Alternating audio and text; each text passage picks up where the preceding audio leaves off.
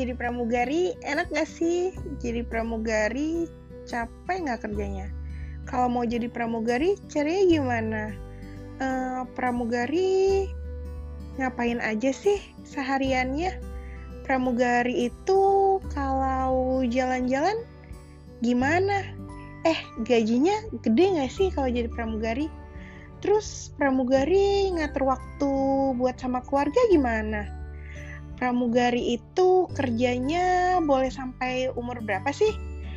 Pokoknya semua tentang pramugari bakal aku share di sini.